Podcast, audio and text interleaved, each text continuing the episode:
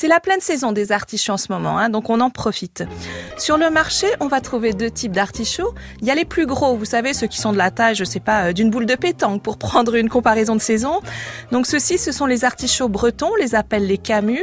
Donc cet artichaut, il est apprécié pour le fondant de sa chair. On mange à la fois les feuilles et le cœur. Il est traditionnellement cuit à la vapeur. On va compter une quinzaine de minutes à l'autocuiseur, par exemple.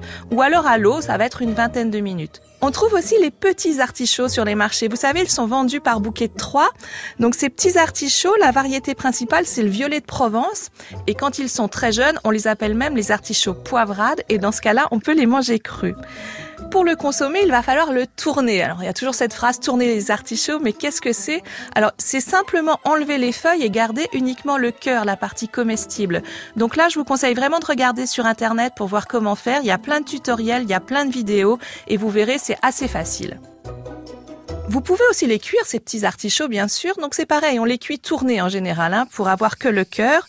Donc on va les cuire à la barigoule, cette préparation qui vient du sud de la France, où ils sont cuits avec des petits légumes, un peu de tomates. Et puis aussi, on peut les glisser dans des tagliatelles ou aussi avec du poisson. Ça marche très très bien.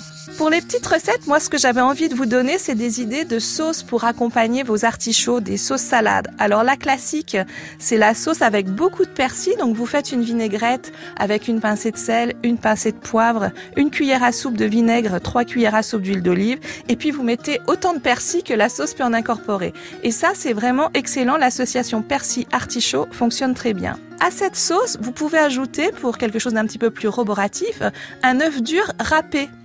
Donc on va avoir comme un œuf mimosa, on va dire, dans la sauce, et ça aussi, ça fonctionne bien avec l'artichaut. Et ce que je voulais dire pour conclure, c'est surtout profiter de la saison des artichauts, servez-le en entrée et n'oubliez pas d'en faire goûter aux enfants parce que souvent ils l'apprécient beaucoup parce que c'est ludique qui en mange avec les doigts. Le marché d'Anne Taillade.